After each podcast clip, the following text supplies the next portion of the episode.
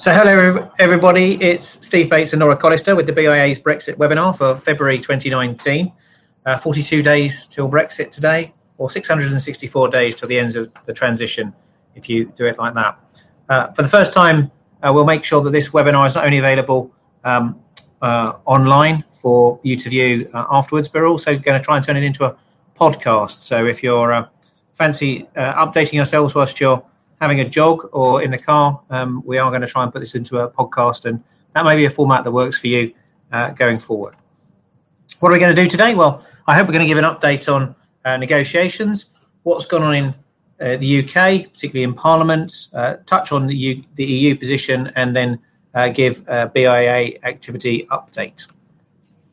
Um, we do these monthly, and you'll probably remember this one from last time. We updated uh, about the BIA Brexit website, amongst other things, uh, and uh, they're available on YouTube if you're interested. The big news from us this month is that we have pulled together uh, in one location a new website, www.biabrexit.org, which has lots of Brexit publications for our sector, our public statements and documents, and uh, added bonus features for BIA members with presentations and members only briefings. If you're uh, a member, you can log in uh, Uh, via our portal. So uh, I hope this is useful. Uh, it's had very good feedback. It's uh, uh, been soft launched over the last week, and do please visit it. Tell us what you think of it, and I hope it's a useful resource for you in between times. If there are things that are missing, please holler. And if there's links to things you think we, that colleagues could benefit from, that would also be useful to know. Now, uh, as you know, I always say as we talk about Brexit, we're going to talk about some things that might not make us happy, but we should remember that the UK uh, biotech sector and life sciences sector goes into 2019 in a fantastic position, having raised a record amount of money from investors last year, uh, the largest of any European country, that we are a resilient entrepreneurial and resourceful ecosystem, that uh, Brexit led the UK government to invest more in its science infrastructure, and that we are working very, very hard to be ready for whatever outcomes uh, that, that may come. And we are uh, doing this from a position of strength where we are the third global cluster for life sciences, a leader in cell and gene therapy, genomics, and AI, uh, with 5,600 companies generating more than 30 billion pounds worth of exports. And whenever you're talking about Brexit, I do encourage you to put the, the this this issue, which I'll now go into in some detail, in that context. Okay, so where are we? Uh, this week we have seen the Parliament, uh, the Prime Minister defeated uh, for the tenth time this Parliament uh, on uh, on Brexit, and Conservative Brexiteers were concerned that by supporting the vote they would be ruling out a prospect of no deal. It's a advisory vote; it's a non-binding vote, but um, but certainly is a blow to the Prime Minister. and the other thing I think that's happened this week is we've seen increasing chat from from within Parliament that perhaps centrist Labour MPs are thinking of splitting from the Labour leadership uh, once again. So those are the big changes this week. I think this is the central dilemma the Prime Minister faces. Um, she's either got to decide to do the column on the left or the column on the right, and it's very hard to do both and get right the support through Parliament for for both of these. So, on one side, um, she's keen to deliver the will of the people as expressed by the referendum and unite the Conservative Party. And in order to do that, she has to maintain the support of the DUP, the Democratic Unionist Party of Northern Ireland, and get the European Research Group uh, of, uh, of Conservative MPs to back a revised deal by changing the backstop. And uh, some of the mood music that she's been articulating recently was that that's what she was endeavouring to do and is trying to do. And at the same time, to do that, she needs to peel off Labour Leave supporting MPs, uh, perhaps uh, to support the deal, either because they support Brexit or perhaps there's a, a sweetener in terms of something around uh, support for their constituencies in terms of uh, regeneration or perhaps in workers' rights terms. The other way that she can turn is to put the, the country uh, as a whole or the economy of the country as a whole uh, to uh, first prevent, present a revised, perhaps softer deal to Parliament, which would attract the support of enough Conservative moderates and enough Labour moderates that they would feel comfortable in supporting that. And that's certainly the position that I think we're seeing the EU encouraging the Prime Minister towards. Um, business, I think, uh, is keen that we avoid the economic shock of a crash out, no deal Brexit. But the political challenge for the Prime Minister is that this potentially splits not only her own party but potentially uh, the Labour Party, and uh, that's perhaps a political uh, decision that's a very difficult one for any prime minister to take, and that's why I set it out like this. Uh, along with my favourite Eurovision winner, uh, which is of course Bucks Fizz, uh, it's time for the prime minister to make her mind up. and as as she goes to church with her husband, as you can see here, we know that she is a regular attender at church, so she as she prays in the, the short weeks ahead.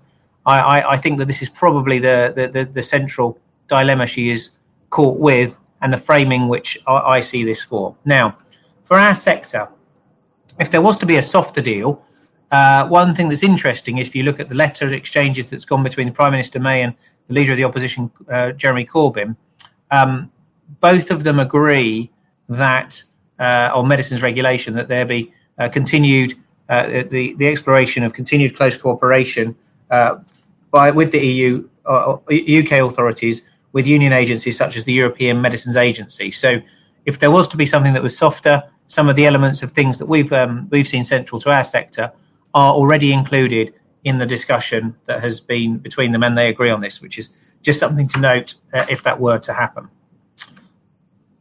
I, we're at the stage now where uh, amendments to bills are very, very important in terms of the UK parliamentary arithmetic, uh, and we've seen, in a sense, three series of these. We saw some at the end of January, uh, on the 29th of Jan, where there was a a couple of um, a series of votes, including one which we went into some detail last month about about whether Parliament would take back control and rule out no deal by extending Article 50.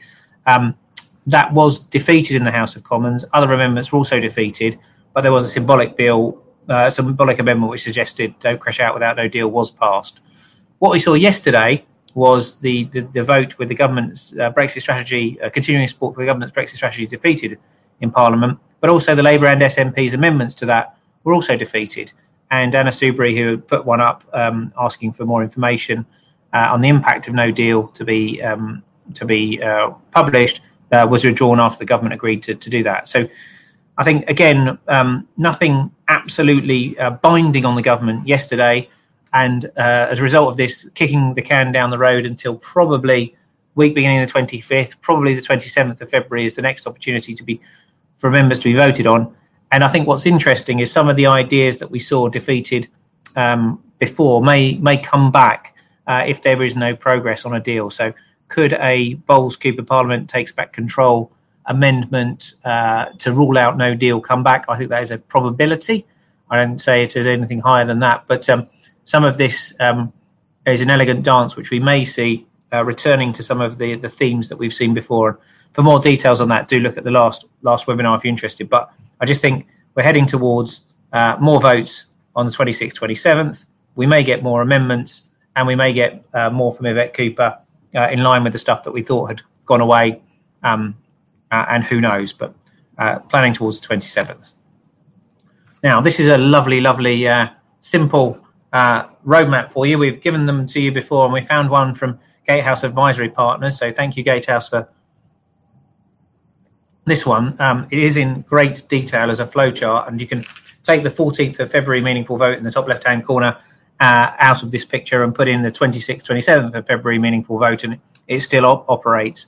And the idea is it um, gives the various routes by which uh, the UK Parliament could end up with either an exit with a deal, an exit with a deal uh, later, no deal in March or no deal later, or continued EU membership. And at the moment, um, this uh, August uh, advisory agency have uh, deal exit at 51%, no deal exit at 26%, and EU membership beyond June at 23%. So um, uh, you pay your money and you take your choice uh, with these these elements. I think uh, we've always said, you know, it's hard to rule out the options. The options depend on uh, on on the politics. I think we've given you some sense as to the, the politics that are that are running there.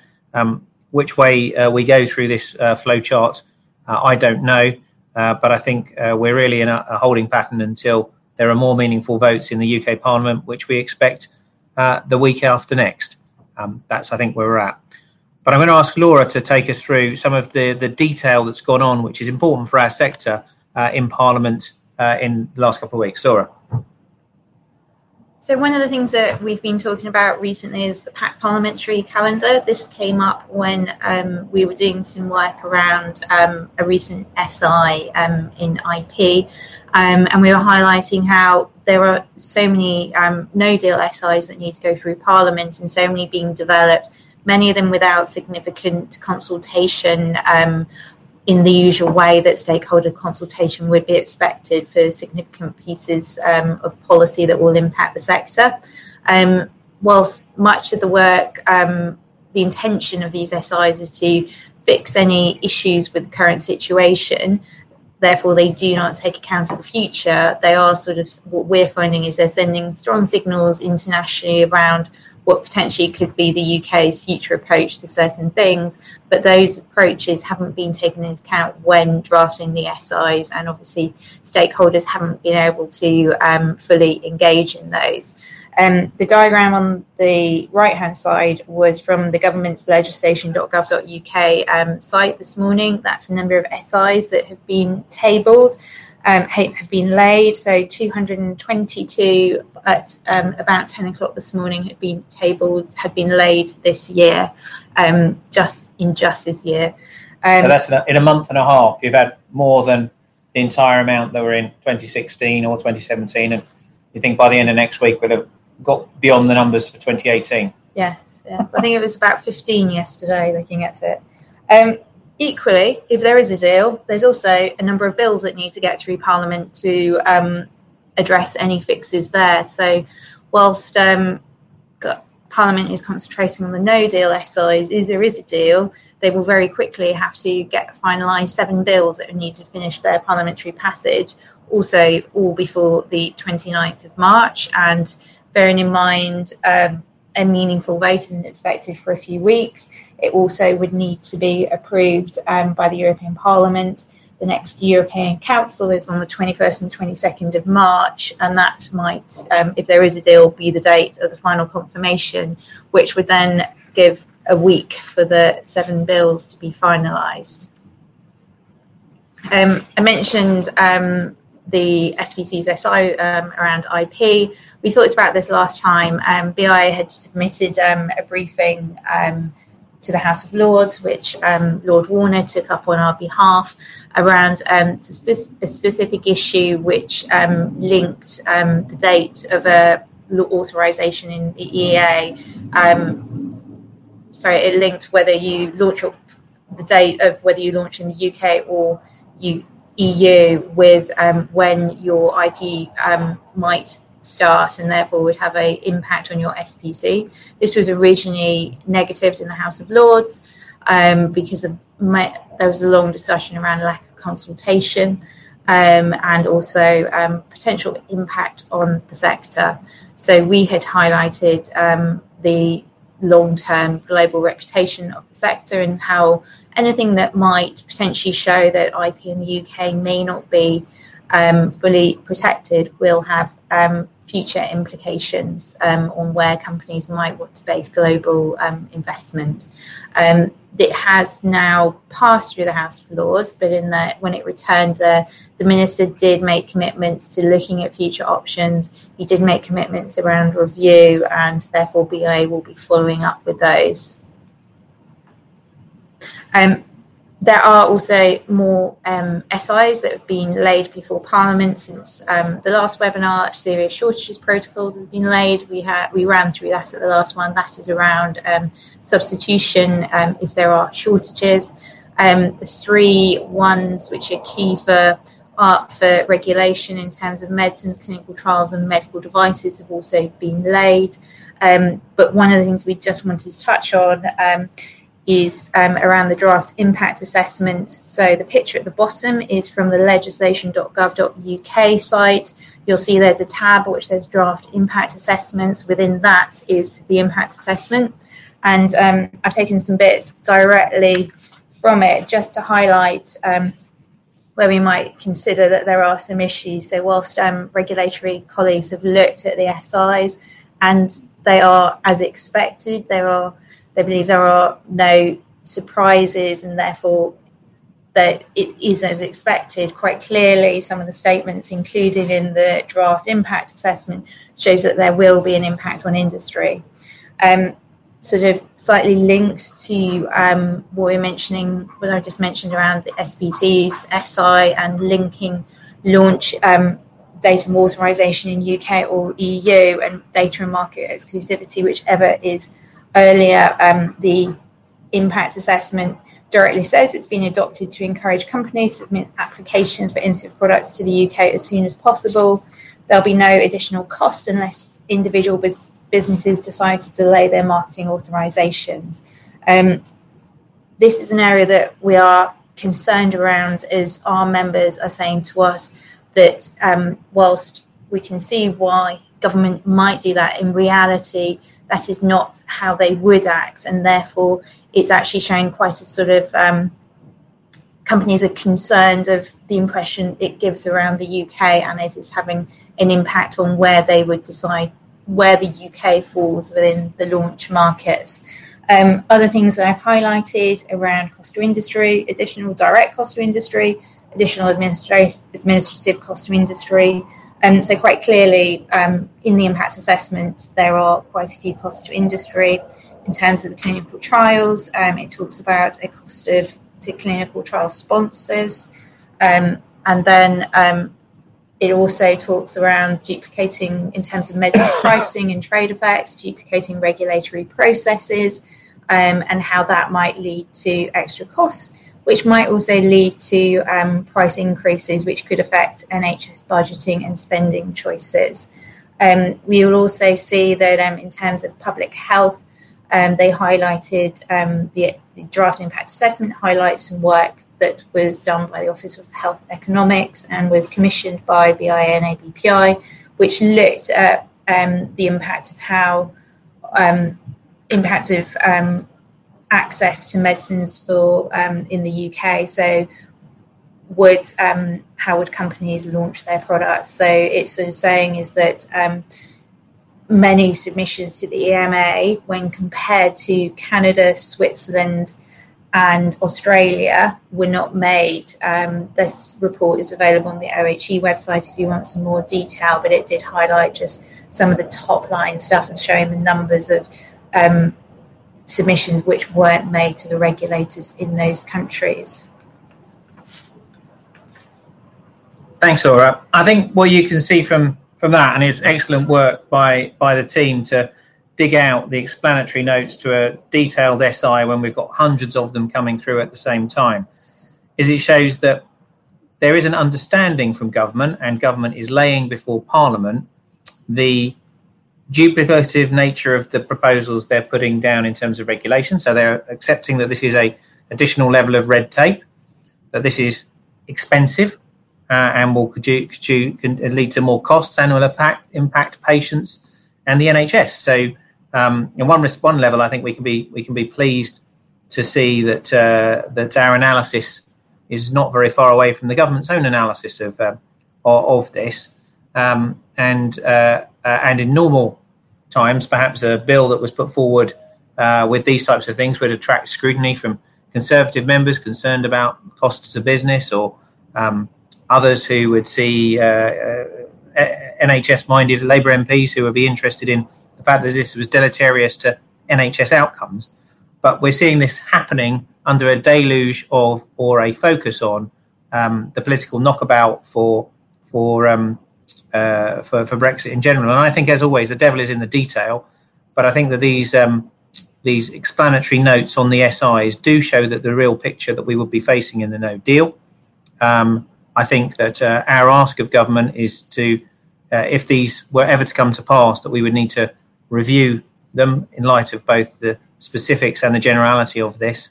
Um, and I, I do leave it with everybody that there is a great deal of detail now in the public domain from government, which shows that they are both suggesting expensive duplicative red tape uh, and uh, and an impact for NHS patients as a result of the type of the secondary legislation they are proposing to the Houses of uh, of Parliament. So we are really in a, a world upside down uh, position. I think if you look at um, uh, medicines contingency and planning for this. This is sort of where the, the headlines are being taken in our sector about uh, no deal planning, and you can see that this is a constant refrain now within uh, within the political discourse. We're seeing um, the, the, prime minister being asked about it at uh, PMQs. Uh, we've seen uh, Matt Hancock, health, sector, health secretary, being asked about this recently at the Health Select Committee, and Simon Stevens as well.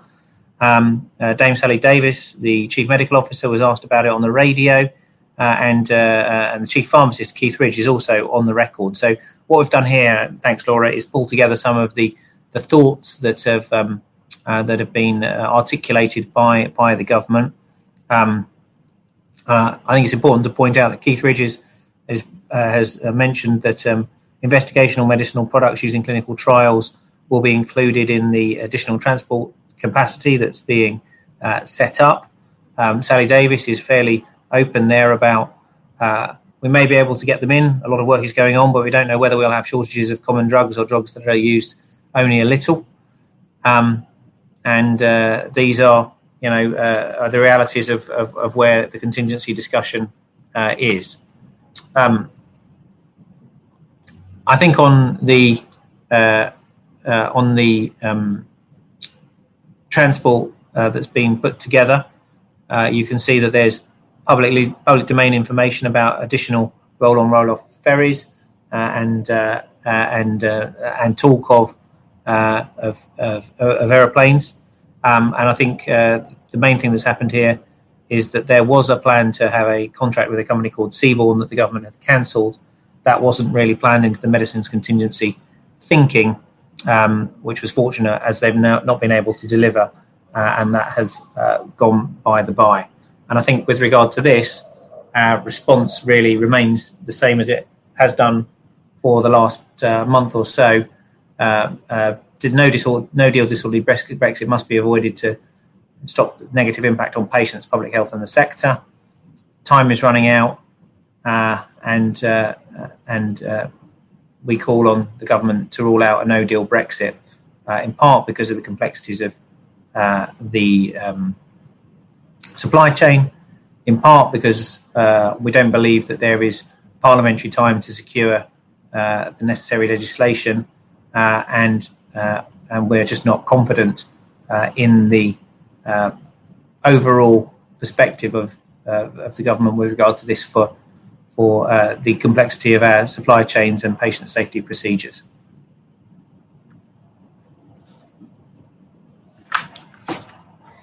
And so just a couple of um, reminders here. So um, all marketing authorization holders would have received a letter from the MHRA about grandfathering centralized marketing authorizations. Um, they had asked for responses by the end of the month. If you haven't responded, um, they would be grateful if you would. And they have also asked, even if you aren't in position to respond in full, to respond and make contact. If you haven't had the letter, um, please let um, our colleague Christiane know and she will contact the MHR team on your behalf and put you in contact. Um, the other um, reminder um, so this is from the last um, webinar. Department of Health are doing some work around no deal planning on clinical trials and have reached out to clinical trial sponsors um, with survey. Um, again, if you haven't had it, um, please could you contact this email address at DHSC um, as they're um, trying to do their planning. They'd be very grateful for engagement from companies. And just wanted to pick up on a couple of things that we've spotted recently.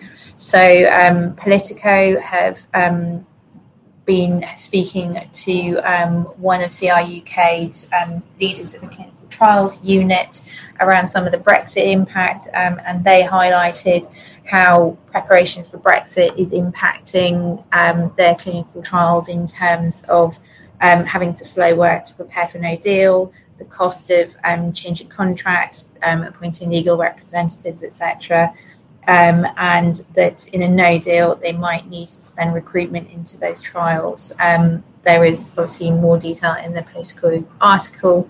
Another one we've seen is an interview this week with PharmaPhorum with Ipsen's CEO, who talked about how they would prioritise um, FDA and the EMA, and then look at other major markets like um, Japan, and um, then China, and then in the future the UK would be markets with would then follow those markets um, along with Switzerland, Canada, and Australia.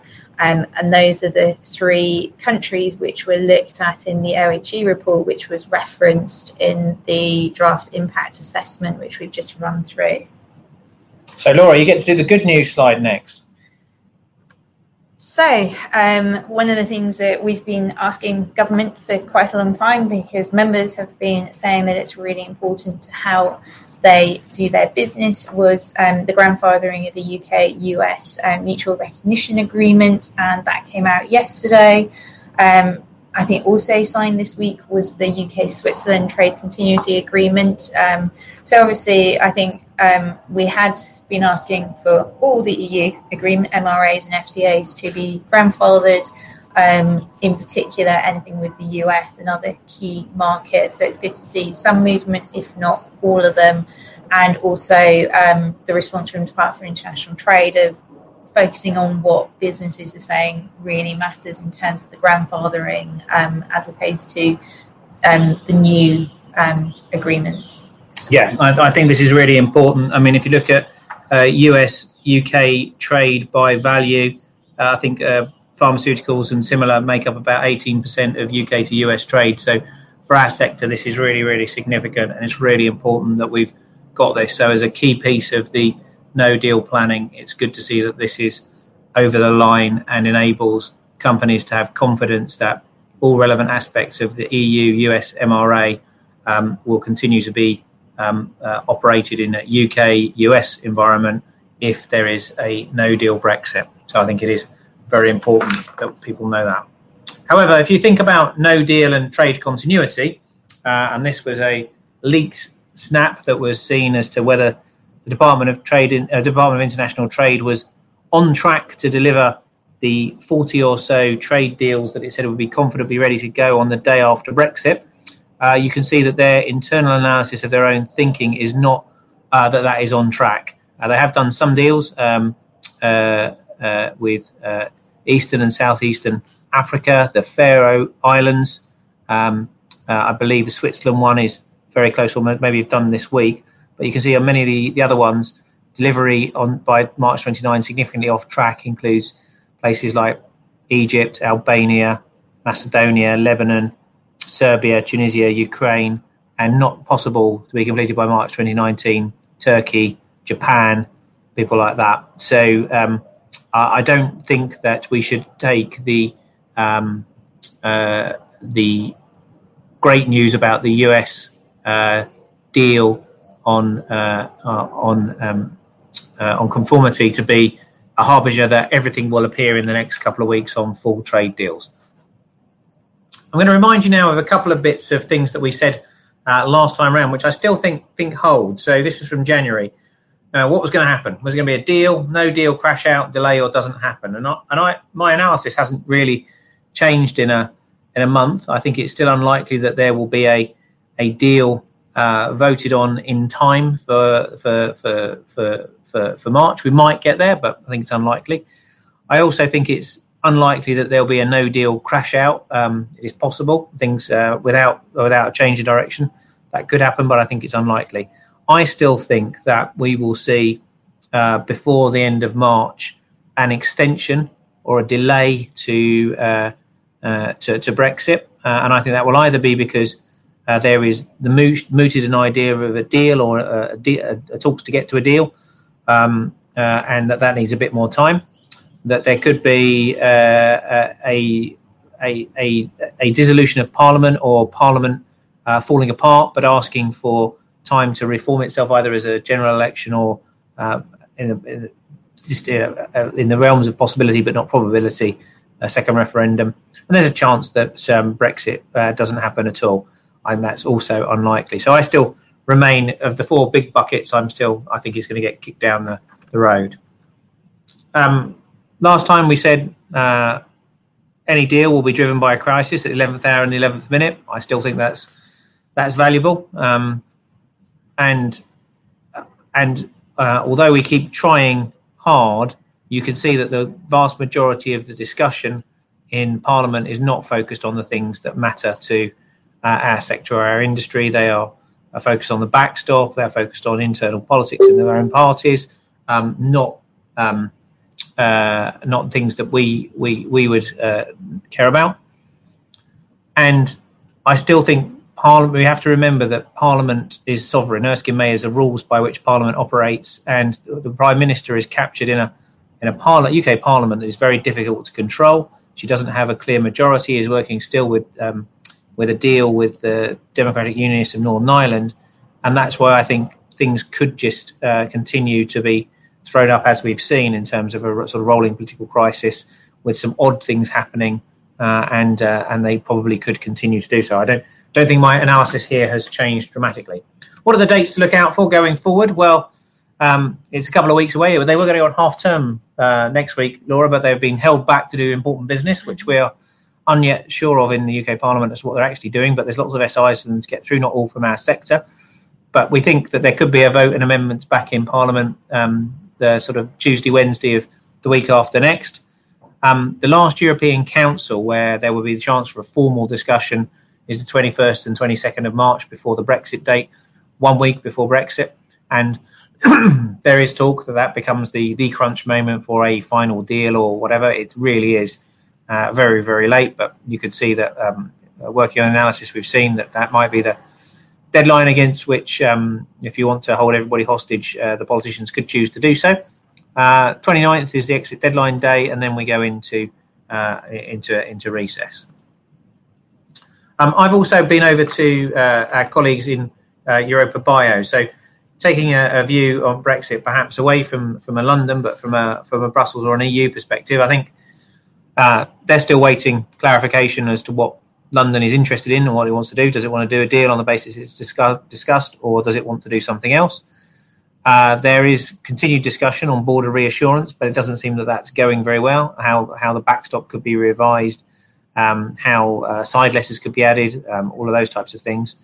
I talked to the top of the shop about um, uh, whether the EU would actually quite like to see a stable consensus in government uh, or in the UK Parliament uh, emerge, and uh, and that's I think why we've seen Donald Tusk talk about Labour proposals which could bring together a, if if the government were to back them from the Conservative side, um, a solid um, majority in Parliament. But um, I think the EU are keener on that, but we're not seeing that emerge from the UK Parliament. Brexit Day is now imminently is is is imminent upon us, and we're starting to see some voices from individual countries um, talk a slightly different position rather than simply waiting behind the Barnier community um, voice. Uh, Jeremy Corbyn goes to Brussels, and we'll see whether that makes a big difference. Our friends at the European Medicines Agency, unfortunately, have lowered their flag in London. Um, uh, a very sad picture from us uh, in the UK here uh, on the top right. Uh, but they've also provided uh, detail in terms of a Q&A on how they intend to operate, and there are some new documents here which I would encourage those who are in, involved in medicines regulation to make sure they have seen, looked at, and um, and, and, and and and use. Um, so more detail from them on these details. Uh, but the sad thing is the flags have come down. We're starting to see uh, uh, other European countries talk about and think about um, what they would do in terms of medicine supply if there was to be a no deal whether that be Netherlands, Ireland, Malta, Germany. Um, and I think we will we may see some more of this as um, as no deal uh, looms more closely in the next few weeks. And of course, uh, Brexit is perceived as a big blue monster in Holland. Uh, jobs uh, are moving. Uh, we've seen the discussion around uh, the um, Falsified Medicines Directive coming into into into B, and uh, we're seeing uh, lots of discussion of this, uh, which we watch with interest. Laura, why don't you tell us what we're doing from the BIA? So um, we'll carry on doing quite a lot of parliamentary briefings as the SIs of direct relevance to the sector um, go through um, their processes. Um, we've done some work around um, the SPC SI. We will do um, some work around the medicines um, SIs as they and clinical trials ones as they come to Parliament. Um, we had a EU relationship ministerial meeting, um, and then we have another one coming up. Um, they're very regular. They always deliver lots of actions, and so require lots of follow-up work we had a first meeting of a potential BIA trade group um, yesterday. So we did some scoping out of what potential issues it would cover. We had a good discussion yesterday, working out where what is best for BIA to deliver value to members in those areas, and we'll be doing further work around that and. Uh, be pleased to hear from members that might be interested in taking some of that forward and being part of that. Um, of course, the BIA Brexit website has gone live, um, and um, that will continue. We'll continue to update that, but it has a lot of information on it already. Um, we talked about, I've mentioned the SIs. Um, we are, BI continues to input into the government medicine supply contingency planning programme, both in terms of content and um, communications. Um, and we have a Brexit Lead Network coming up on the 25th. Um, when we get to the Brexit Lead Network slides, we have the dates for the rest of the year on that, just to flag. Might be worth putting in your diary. Did we mention the Brexit website, Laura? it's fantastic, and there'll be a prize for anybody who can give me the best caption for this fantastic visual, which not only combines the EU flag, the UK flag, but also some molecules, which is really a fantastic way of badging uh, the life science industry in uh, Brexit. And if you've got any um, feedback, um, uh, Jack would very much like to hear it, hear from you at jackfeddows at industry, bioindustry.org about it. We are investing quite a lot of time and effort on it, so we hope it's a useful resource. Please do give us some feedback. Laura mentioned that we not only get you together uh, vir- virtually, but we do do it face to face and give you some crumbly sandwiches at uh, the BIA ABPI Brexit Lead Network, certainly bad coffee uh, will be available on the 25th of February, uh, alongside some fantastic updates from uh, key people in government who are engaged in this and the chance to engage. So do register if you're a member there. Uh, you said that we had the dates for the rest of the year. Uh, I know I said that Brexit might be delayed, but we are. Um, don't don't take it by the fact I've put we've put the date in on the 17th of December that we think we'll be talking about the same things then. But we did think it was useful to say 9th of April, 23rd of July, 16th of September, and 17th of December. That'll be the Christmas party one. Um, will will are in the diary, and uh, even if we're into a negotiation of a, of a deal or operating in a new no deal environment, I believe there'll be value for members coming together, and those are the dates. So, what's happened? The Conservative consensus of two weeks ago is broken because Theresa May couldn't win in Parliament yesterday. Time is running out. Parliament hasn't got enough time to get their legislation through, and who knows what will happen. Look at Parliament uh, continuing to matter whilst no deal preparations continue. Uh, tune in in the next couple of weeks to see what happens on the 27th. Of course, uh, if you're regular followers of us, you'll know that our position remains the same and it has done for many, many, many, many months. Uh, this is uh, what we are keen to see, uh, both in terms of regulation and trade, movement of people, R&D and funding. Um, we continue to make the same case, but you can see that that's not necessarily borne out in some of the legislation we are seeing in terms of the SIs. But please remember, and if you're talking about Brexit globally or with your global colleagues, uh, we do this from a position of strength. We are a fantastic uh, ecosystem. We've got great science, great people, great talent, decent funding, um, and uh, much of this is not uh, directly impacted by that which we've talked about before. It's the uh, if people's uh, science in their labs is not uh, is not directly affected by much of this, we'll continue to keep going on these things. And 5,600 companies generating more than 30 billion in exports is the beating heart of our community. Will continue to be so. With that, I'm going to say, remind you we've got uh, a few questions. If anybody has got any questions on these things, we will happily endeavour to answer them.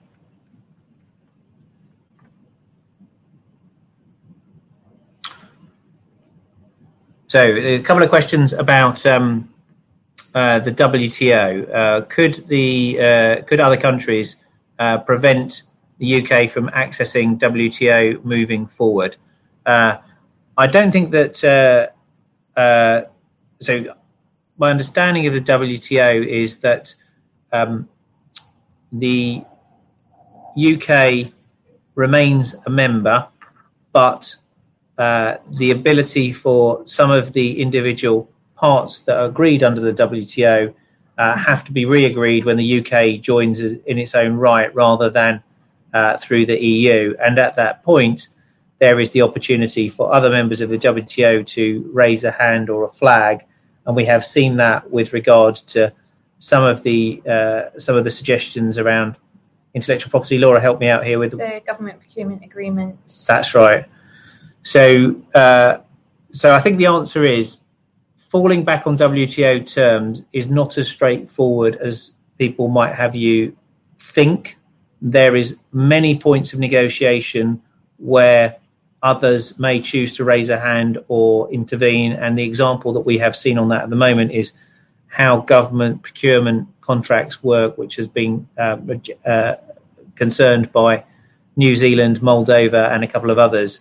Uh, so uh, we're not doing a lot of work on this at the moment, but um, we're certainly not assuming that things like uh, zero, zero, zero for zero pharma tariffs are automatically going to be um, turned over, rolled over automatically. There may be a process. It may not be a process that's difficult, but it is certainly a process in which there could be theoretical hurdles. We've not we've not seen any practical hurdles for key things in our sector yet. We are alive to it. We have um, a line of sight to the UK representation in Geneva that look at many of these things, but it's not something that we have had front and centre. Any other questions?